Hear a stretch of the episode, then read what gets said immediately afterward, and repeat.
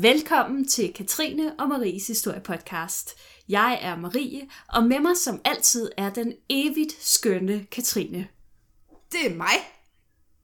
Præcis. Yes. Det er så godt. Har du haft en god dag i dag? Det har jeg i hvert fald. Hvad med dig, Marischen? Jo, tak. Jeg har jo øh, stadig ferie, så jeg, øh, jeg nyder jo det skønne Det ferieliv. gør fysisk ondt på mig, hver gang du siger det. Jamen, jeg ved det godt. Men, men bare rolig. Din tid, den kommer. Den kommer så Den hårdt. kommer. Og når, når din tid, den kommer, så sidder jeg tudet, fordi at øh, der er min ferie forbi. Ej, ha. Mm. Nå, Marie. Ja. Skal vi tale om noget historie? Ja, det øh, var jo egentlig det, der var pointen. What? Ja, øh, og vi skal faktisk tale om en, øh, en ret mystisk begivenhed fra Englands middelalder. Jeg ved ikke, om du har hørt om den før. Men, det har jeg øh, hørt er- om. Jeg har, jeg har faktisk set flere ridderfilm. Okay. Det... Nå, jeg tænkte ikke på Englands middelalder. Jeg tænkte på historien, vi skal tale om. Ja, jeg har da hørt Ja, om middelalderen ja. i England, Marie. Ja, det er, det er, en, det er en lidt kendt periode. Kong Øhm, Arthur, nej. jeg har set den to gange. Åh oh, ja, don't mention it. Den med Det Disney. er jo min, min yndlings hadefilm, altså. Den med Disney? Der er, der er så meget... Den med Disney? Ja. Nej, ikke... Altså den... Nej. Altså den med sværet i stenen? Ja, er det ikke Kong Arthur? Nå, jeg troede, du snakkede om den der film, hvor at uh, Mads Mikkelsen er med. Oh, den er også dårlig. Den er... Den er helt forkert. På så mange måder. Keira Knightley, hun var slet ikke sådan på det tidspunkt. Altså... Don't get me started. Jeg tror nok, jeg snakker om den i faktisk i et historiehjørnet, vi Du lavede meget for et stykke tid siden, tror du ikke? Vi lavede en, en eller anden top 10 over dårlige ja, ja, du historiske meget film. Den ophidset. kan man finde i vores, og der kan man høre øh, at øh, alle de ting, jeg synes, der er et problem med den film. Så Ja, Marie, synes du ikke, det indkapsler riddertiden meget godt? nej, det synes jeg ikke. Og hvad med behandling af kelterne? Det er ikke også utrolig, altså historisk korrekt? Nej, heller ikke. Det er... Øh, Og romerne, er det ikke også altså, Jeg tror- tæt på jeg- den jeg tror, vi går videre nu. Film. Jeg tror faktisk ikke, der er en bedre symfoni og stop! mere følsom behandling af emnet, man kan finde. Stop, stop. Som på en eller anden, altså det kombinerer jo både action og læring. I dag skal vi tale om en historie fra middelalderens England, som er kendt under navnet De grønne børn fra Woolpit. Vi skal helt tilbage til 1100-tallets England. Det er nærmere bestemt landsbyen Woolpit, og det ligger, hvis du ikke lige ved det, i Suffolk i det østlige England. Og det er sådan cirka halvanden times kørsel nordøst for London. Landsbyen den findes faktisk stadig i dag, og den huser omkring 2.000 indbyggere. Men derudover gør den ikke sådan det store væsen af sig. I middelalderen derimod, der hørte Woolpit øh, under det meget rige kloster Bury St. Edmunds. Hvis man er lidt sådan kendt i engelsk historie, så, øh, så kender man det kloster.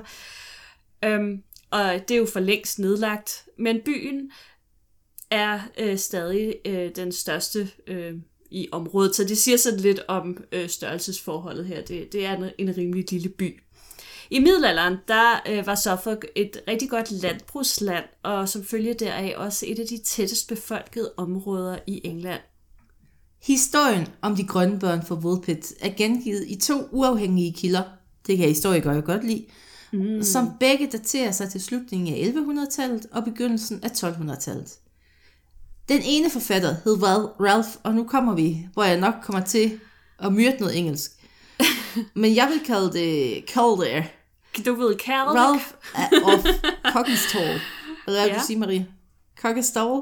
Cockestall? Hvad vil du kalde det? Cockestall?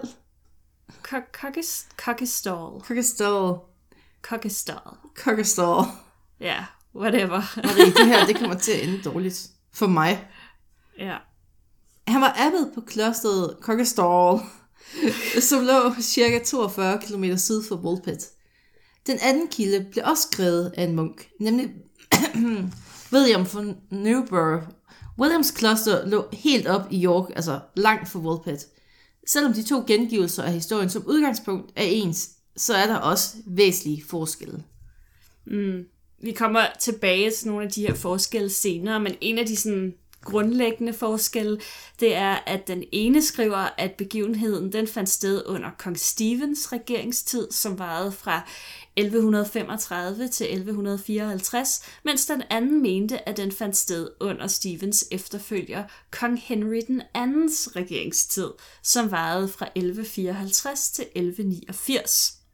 For en arkeolog så tænker jeg jo bare, øh, det er jo alt sammen sådan cirka anden halvdel af 1100-tallet. Det virker rimelig potato-potato, men Var jeg går ud fra, at det gravermund. er sådan noget, historikere de går øh, virkelig op i. Så nu har jeg taget det med for din skyld, Katrine.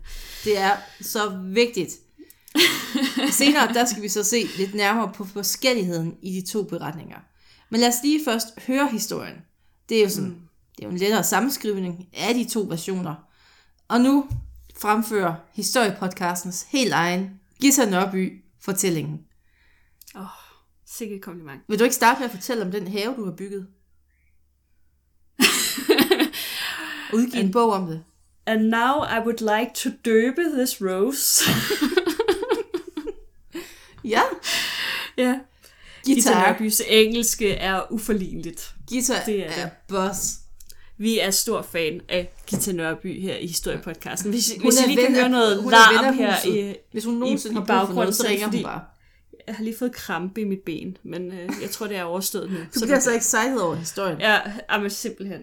Nå, vi skal høre den her historie. Take it away, Maria. Yes. En dag, mens høsten var i gang, opdagede beboerne i landsbyen Woodpit pludselig to forvirrede børn, en dreng og en pige, som gik rundt og råbte på et sprog, de ikke forstod. Ifølge en markarbejder var børnene kravlet fortumlet ud af en af de ulvegrave, som beboerne havde gravet omkring landsbyen for at holde ulvene væk, og som havde givet landsbyen sit navn. De to børn talte et fremmed sprog. De var klædt i tøj gjort af fremmede materialer med fremmede farver, men mærkeligst af alt, de to børn havde grøn hud.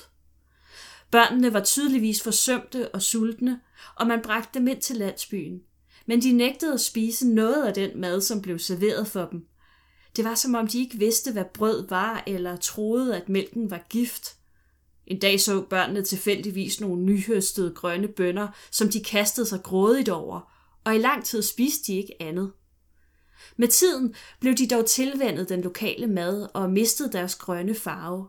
På et tidspunkt besluttede man at døbe børnene, men drengen var sygelig og døde før dåben fandt sted. Pigen derimod var sund og rask. Hun lærte vores sprog og fortalte, at drengen var hendes bror, og at de kom fra et land, hvor solen aldrig skinnede, og der herskede et evigt tusmørke. Hun fortalte, at de var kristne og havde kirker, men at alt var grønt, også menneskene. Pigen kaldte sit hjemland for Sankt Martin og fortalte, at det lå ud til en stor bred flod, på hvis anden bred man kunne se et lyst skinnende land. Hun kunne ikke forklare, hvordan hun og hendes bror var kommet til Woodpit. De havde passet deres fars kvæg, da der lød en høj lyd, og pludselig var de på Woodpits marker. Pigen skulle efter sine have taget navnet Agnes Barre, have giftet sig med en lokal mand, og i mange år arbejdet hos den lokale stormand Sir Richard de Calne. Det var, det var smukt. Det var gribende. Mm. Tak, tak. Du er jo som en ung guitar. Jamen, jeg ved det. Det er næsten blasfemi at sige sådan noget. Der er ingen, ingen over, ingen under. Der er bare flere under og flere over guitar. Jeg har læst hendes bog.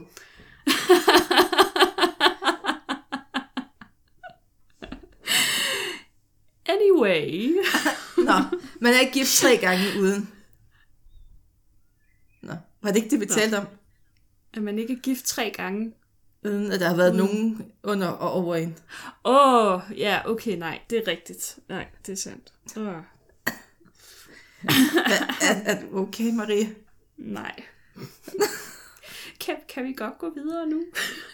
Hele Danmarks darling, Marie. Nå, lad os kaste et nærmere blik på de to versioner af historien. For som nævnt, så varierer de en smule. Det skyldes nok hovedsageligt, at de to forfattere har fået gengivet historien forskelligt. William, han skriver sin version cirka 40 år efter den har fundet sted. Han er ærlig om, at han ikke har talt med øjenvidner, men til gengæld har talt med rigtig mange lokale og undersøgt de skriftlige kilder, der var tilbage.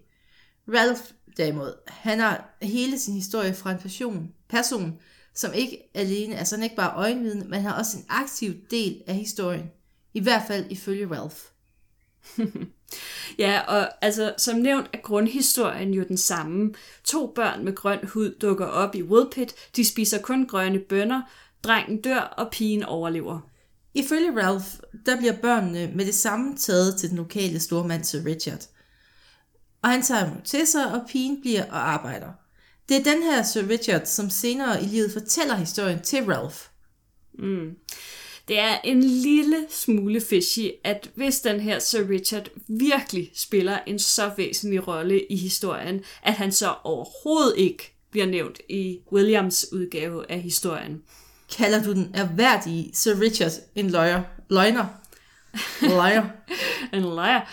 Øhm, altså, jeg, jeg ved det ikke. Han har i hvert fald nok pyntet en lille smule på historien og sørget for at placere sig selv som en sådan central og, og væsentlig person. Mener du, at folk, der skal genfortælle en historie, godt kan lide at putte sig selv i centrum? Jeg kan i hvert fald godt lide den her, st- den her store mand, som på, på fantastisk vis ligesom får gjort sig selv til hovedperson. Ej, ej Marie, den skal du længere ud på land med. Det er der ingen Han er- andre han historier, der nogensinde har gjort. Nej, vel præcis. Halv blot, han. Nej, nej, nej. Uh, men det er det. En anden forskel mellem de to beretninger, det er pigens forklaring om, hvordan og hende og broren de ender i Woldpit. Versionen, som Marie lige læste højt, den stammer fra Williams beretning. Altså at de hørte et høj, en høj lyd, og pludselig, puh, så befandt mm. de sig i Woldpit af alle steder. Præcis. Det er der, man ender åbenbart. I Ralphs version, der passer børnene også kvæg, men her der forsvinder kvæget ind i en grotte. Børnene de følger efter dem, og så farer de vildt derinde. Pludselig hører de en kirkeklokke, de følger lyden, og da de kommer ud af grotten, så er de på mystisk vis, vis øh, endt i Woodpit. Min mor har altid fortalt mig, at man aldrig må følge efter en ko ind i en grotte. Det er livsvisdom. Det er på, altså det er på linje med at sætte sig ind i et tomt køleskab og lukke døren. Eller sætte sig ind i en fremmed mands bil. Det er de tre ting, jeg ikke måtte som barn. Ja, Sjovt, du nævner det. ja. Det er, det er de tre grundvilkår, vi er vokset op med. Og vi var glade for det. Mm-hmm. Børn med deres bibidi bibi dag, de forstår det ikke. Nej, det var en anden tid dengang. Man kan sige, at variationerne i historien, de er ikke så væsentlige. Især ikke, når man tænker på, at begge beretninger, de er nedskrevet i slutningen af 1100-tallet. Men altså kernen i historien, det er jo den samme, og det peger på, at der måske kan være en form for sandhed i historien. Ikke, at man skal tage den for face value, men der kan jo være nogle sande elementer. Præcis. Der går ikke røg af et bål uden ild, som man siger. Hvem siger det? S- Man. Nå. Hverken William eller Ralph, de kommer dog med sådan egentlige forklaringer på, hvad der skete. Så lad os se lidt på, hvordan eftertiden har forsøgt at forklare hændelsen i Woodpit. I den forbindelse, der tillader vi os altså lige at springe over de paranormale forklaringer, Hov. som involverer aliens og andre spøjse overnaturlige forklaringer. Jeg ved godt, vi er lidt kedelige på den måde. Du er. ja, ja. Altså, Ej, men det jeg er sidder jo med, og Det er noget med man, nogle grønne mænd og, præcis. og, og ja, Marsboer og folk fra månen og sådan noget. Marie, man blev ikke grøn for sjov. Nej. Jeg ved det godt. Altså, vi kan jo godt være en lille smule paranormale. Fordi, mm. altså, noget, altså, det er jo sådan nogle... Det er, jo, det er en god forklaring. Den kan vi godt lide. Og nogle af dem, som har beskæftiget sig med historie, det er folkemindeforskere. Og de har påpeget, at der er en del ligheder med den udbredte tro på feer i middelalderens England. Små mm. grønne feer, små grønne børn. Små, små grønne feer. De kan også være fra Irland. Det kan de nemlig. Folkemindeforskerne, de Prøv at sige det fem gange historien- hurtigt efter hinanden. Det er et godt ord, fordi der er nogle gode F'er i. Folkemindeforsker, folkemindeforsker. Det er et godt ord. Nå. Øh, de ser historien som en fiktiv fortælling. De grønne børn de personificerer naturen og sammenlignes med andre engelske fortællinger fra den engelske folketro. Øhm, det, dem skal vi ikke gå nærmere i, i dybden med her, men der er for eksempel sådan en udbredt tro på en person, der hedder The Green Man.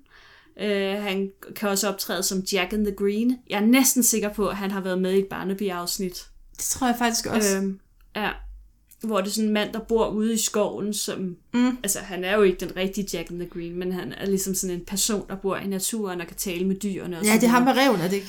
Ja, lige præcis. Åh, oh, det er så synd der med reven. Ja, det er det nemlig. Øhm, og, øh, og der er faktisk også en grøn ridder med i øh, myterne om kong Arthur. Så det her med grønne mennesker, eller sådan folk, der kommer fra naturen, eller sådan, det, det, er, en, det er en udbredt tro i den, i den engelske tradition. Men på den anden side, så er der jo også nogle elementer, der er lidt underlige, hvis det skulle være et eventyr. Fordi at pigen, hun vender jo aldrig hjem til sit hjemland. Mm. Det plejer jo altid at gå ud, altså hjem, ud, hjem. Det er sådan den, den, hun, den karakteristiske, ja, som vi alle sammen husker fra vores dansk undervisning i gymnasiet. Ikke? Nemlig, og hun blev jo mm. gift, og, altså, og hun vidste, hvem hun var, og hun var glad for, hvor hun boede. Og, ja, og folk kendte hende. Altså, altså hun sættede meget hurtigt. Det er ligesom sådan et eventyr, der skulle ja. til i gang, og så slog hun sig ned. og så fandt hun ud af, det er okay. Ja. Det er, det er lidt ligesom, hvis nu bare sådan hvide, hun havde fundet ud af, at det var okay bare at bo ude hos dværgene. Ja, altså hun er sådan lidt villa altså villa Vose ja. og Volvo-agtig. Præcis. så stopper den ligesom bare Find der. Find min identitet, eller være gift og få mad på bordet. Mm, mm, mm. Ja, mm, præcis. Det har fået nogle historikere til at se nærmere på den historiske sammenhæng i den her historie. I 1998 der blev det foreslået af en forsker ved navn Paul Harris, at de to børn var af flamsk oprindelse, altså fra området i det nordlige Belgien for os, som ikke lige er så stærke i geografi. Fra jer, ja. I løbet af 1100-tallet, der kom der faktisk en del flamske immigranter til England, især vævere, og de slog sig ned blandt andet i Suffolk. Øh, jeg kan ikke høre dig. Kan, kan du høre mig, Marie? Nu kan jeg godt høre dig. Hvor langt nåede du? Ja, færdig. Nå, det okay. Jeg tager det sgu hurtigt. ja, så fortsætter jeg bare. Som om intet var hens. ja. Under den engelske kong Henry den anden blev de flamske immigranter efter sine forfulgt, og det resulterede endda i et blodigt slag, som fandt sted i Suffolk i 1173, hvor mange flamske immigranter blev dræbt. Uh. Mm. Og ikke nok med, at slaget det fandt sted i Suffolk, så var det faktisk nær byen og klosteret Bury St. Edmunds, som jo ejede Volpet. Og for at det ikke skulle være løgn, så hed landsbyen ved slagmarken Forham St. Martin. Mm, jamen hov hov. Var det noget, vi har hørt før? Der var måske en sammenhæng mellem pigens hjemland St. Martin og det her slag. Ej, det er jo det. Og ifølge mm. Harris, der overlevede de to børn, altså blodsudgivelserne, og de flygter ind i den nærliggende Trafford Forest, hvor de skjulte sig. Mm.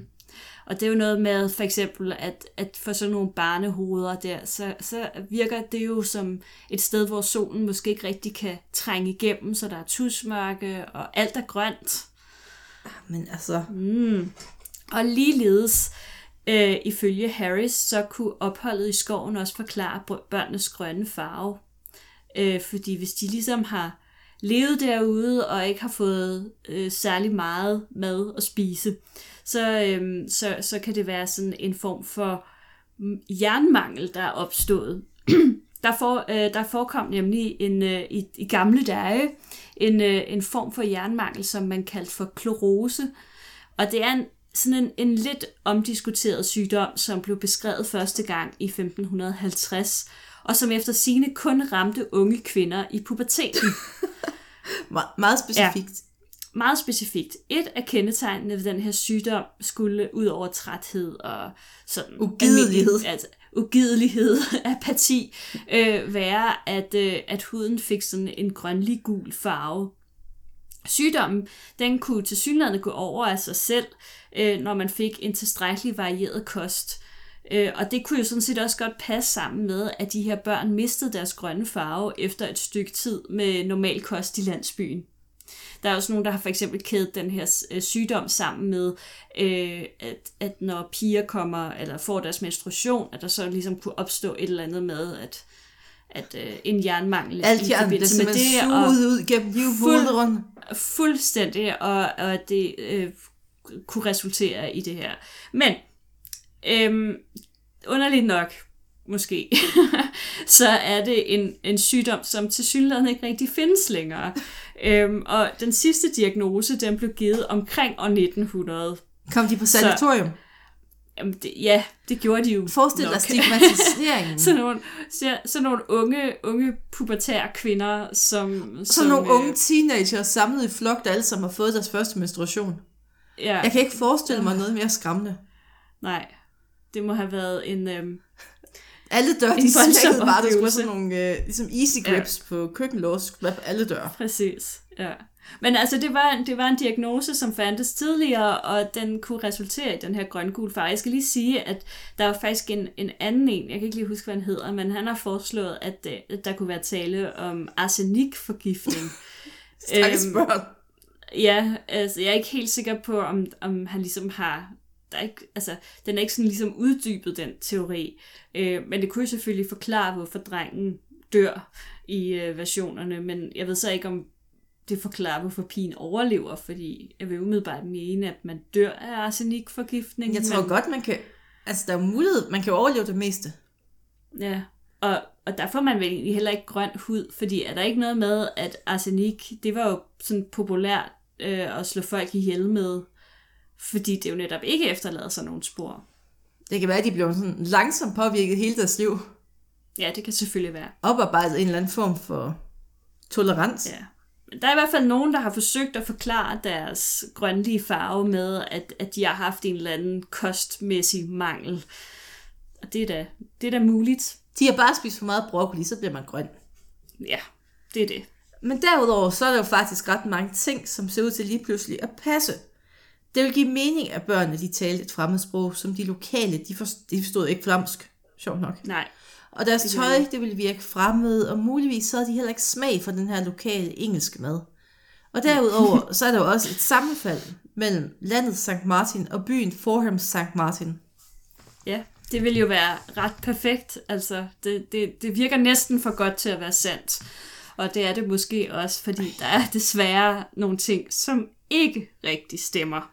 For det første, der var de flamske immigranter i England ret velintegrerede. Det ville være usandsynligt, at børnene de ikke kunne engelsk, hvis de var født og opvokset i England. Og derudover, der ville landsbyboerne formentlig også have hørt nogle af immigranterne, de, altså de ville have hørt flamsk og kunne mm. identificere det. Måske ikke forstå, hvad ja. de siger, men identificere det. Ja, om ikke andre, så i hvert fald den her store mand, Sir Richard de Calne, som, som vi må gå ud fra, har haft en vis grad af, af uddannelse. Og derudover, der fandt slaget ikke sted i 1173, men i 1176. Og det var slet ikke et angreb på flamske immigranter, men i stedet flamske lejesoldater. De var så hyret til at angribe Henry den andens her. Så det var måske okay. Ja. Det var de her lejesoldater, som blev nedslagtet, og ikke helt almindelige mænd og kvinder i landsbyen, selvom man selvfølgelig ikke kan udelukke, at altså, der kan jo stryge en i svinget. Men det var ikke det dem, angrebet var rettet imod. Nej, øhm, det er jo det. Tilbage så øh, står vi jo så med spørgsmålet. Er historien om de grønne børn fra Woodpit en virkelig begivenhed? Måske med afsæt i slaget ved Fornham St. Martin, som med tiden er blevet en legende tilsat eventyrlige elementer? Eller er det en helt igennem fiktiv historie, som folk i Woodpit og omegn dog troede på, og fortalte videre til alle, som gad høre den? Vi finder desværre nok aldrig rigtig ud af svaret, men øh, Katrine, hvad, hvad tror du? Nu tænker jeg, også, du tror, som historiker. Altså, der er jo altid gode historier i historien. Mm. Jeg mm. tror måske bare, det havde været to meget beskidte børn, der har gået ud i en skov i et langt stykke tid. Jeg ved ikke, hvad der definerer beskidt i middelalderen. Men de var bare gået ud, blev klamme, kom mm. tilbage, og de var forvirrede, de var mm. omtoget. Hans og Grete måske. Ja. Bum. Der er jo en, altså det kan man jo sige, at, at altså, ja, jeg ved ikke, hvor udbredt det har været, men altså, der er jo, hvis vi tager fat i Hans og Grete, altså, der er jo måske lidt en tendens til det der med, at hvis man nu var nogle fattige mennesker, som havde fået lidt for mange børn, Det sker jo. så, så var der ligesom måske nogen, man kunne undvære, og, og dem kunne man ligesom så sætte ud og håbe, at de vilde dyr tog dem, ikke? Nemlig. Øhm, og, øh, og hvis nu de her børn, de så rent faktisk har overlevet, og de har klaret sig, så, jamen, så, er der måske også, så har de måske også fået et eller andet indbyrdes sprog, som øh, ingen andre Sådan jo gode to grunde har forstået. naturbørn. Sådan helt... Jamen præcis. Er det ikke bare Foucault, der snakker om naturbørnene? Sådan, Og sådan, eller Rousseau måske. Ja, ja, det eller nok sådan været et eller Rousseau. ikke?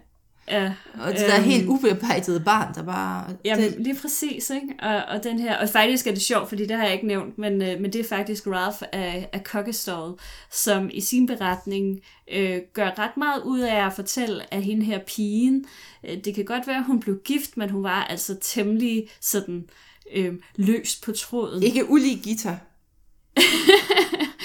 Øhm, og, og at det måske også skulle være en reference til den her vildskab. Øh, Ja. At de måske var, altså, at der var et eller andet sådan, Jamen, jeg der synes var også, vildt over beskrivelsen de her børn. den stemmer lidt overens, men kan du ikke huske dengang, vi snakkede om vores gode, hende der, den russiske abekvinde, Nå ja, der blev ja, trukket ind i landsbyen og gift.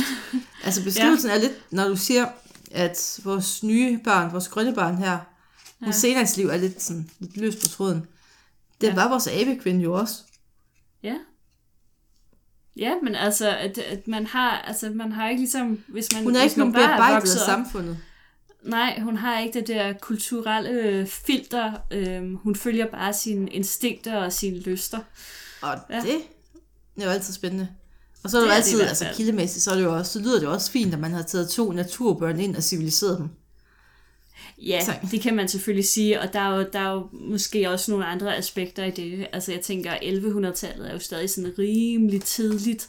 Øhm, altså det er jo omtrent det samme tidspunkt i virkeligheden, at vi vel har Saxo, der sidder og skriver Saxos øh, Danmarks Ja. historie. Og, øhm, og hvad hedder det? Og der er jo også nogle fantastiske historier. Ah, øhm, de der er den, som, sandfærdige. og man skal jo selvfølgelig altid tænke på, og det har vi jo ikke snakket om overhovedet, fordi det er faktisk ikke noget, jeg har stødt på, i, øh, da jeg lavede research til det her. Men hvem har egentlig sat, altså hvad, hvad var agendaen med de her ting, altså de her beretninger? Hvad er det for nogle kilder, som de optræder i? Øhm, og, øh, og de optræder begge to i, øh, i hvad hedder det, sådan nogle krøniker, som skal netop beskrive Englands historie. Sådan lidt tilsvarende Saxos Altså, så kan det jo være en metafor for, hvordan man får de sidste naturfolk tæmmet. Det kunne det være. Det kunne det være, og de kommer til den her gode, til de gode kristne, som tager dem til sig og ligesom Opdrager former dem dem og, og hjælper dem til et bedre liv. Ikke? Mm. Og, øh, og det kan måske også være derfor, at Sir Richard han lige pludselig spiller en ret væsentlig rolle. for han har været den han så sit giver. snit. Ja, Han han, han så sit snit til at spille en rolle i Englands historie. Og det har ikke været med tvang. Det var noget, børnene selv ville have. ja, Ligesom altså, naturfolket det det. gerne selv ville have det. Ja, og, og, og drengen, han døde jo desværre. Det gør historien en lille smule realistisk, kan man sige. Han var den syge og svagelige, mens pigen, hun var, hun var sund og rask Hun og stærk kunne og levede videre. Hun var, hun var Eva. Og med de ord, tak for denne gang.